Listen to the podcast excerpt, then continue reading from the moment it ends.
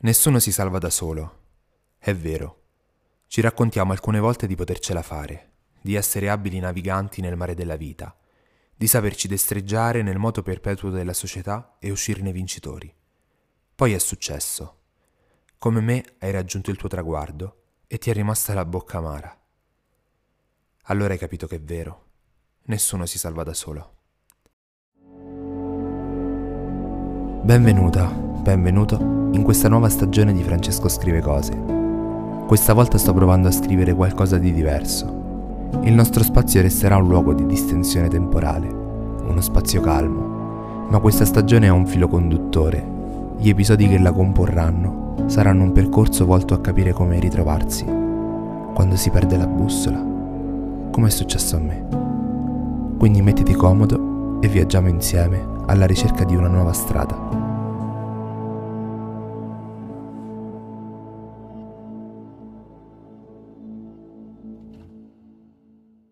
Nello scorso episodio, la storia di Memo è stato un comodo gancio per parlare di presenze e compresenze nel viaggio della vita. Ma non è sufficiente sapere di avere qualcuno accanto per proseguire il nostro percorso. C'è bisogno di fare i conti anche con gli strumenti che abbiamo a disposizione per galleggiare quando si alza il vento e le onde agitano il mare. È vero, tutti abbiamo bisogno di qualcuno accanto. Serve per potersi sfogare, ridere, divertirsi, condividere obiettivi comuni, per non cadere nella noia e nella monotonia durante le stasi. Ma bisogna sempre fare i conti con la possibilità di non avere sempre qualcuno accanto, sempre disponibile ad accoglierci quando abbiamo bisogno. A volte per necessità proprie, altre per l'incapacità di saper comprendere i nostri stati d'animo. Insomma, ti sarà capitato di restare deluso per colpa di qualcuno.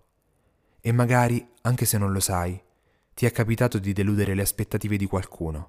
È fisiologico. La soluzione a questo scambio di delusioni però non è la solitudine, quanto la necessità di trovare un equilibrio fra l'accettare di aver bisogno di qualcuno e la capacità di muoversi sulle proprie gambe. Facciamo un passo indietro. Ho aperto l'episodio con una frase. Nessuno si salva da solo. Ed è una sacrosanta verità. Chi si racconta di potersi salvare da solo o non ha bisogno di essere salvato o al massimo si salverà a metà. Siamo animali sociali ed è giunto il momento di togliere la corazza di pudore e orgoglio che ci impedisce di mostrarci vulnerabili.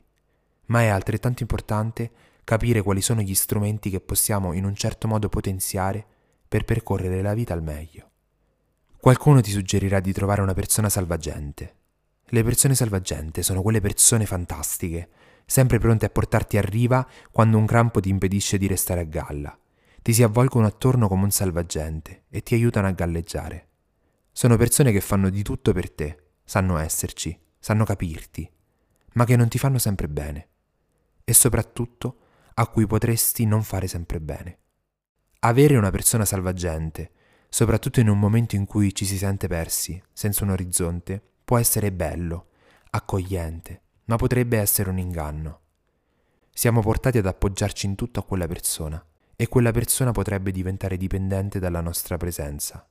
Non voglio andare oltre per non sconfinare in ambiti che non mi competono, ma potrebbe nascerne un rapporto malato, che impedisce a chi si appoggia di evolversi, perché diventa superfluo farlo quando c'è qualcuno che ci sorregge, e a chi fa da sostegno impedisce di sviluppare e far valere i propri bisogni.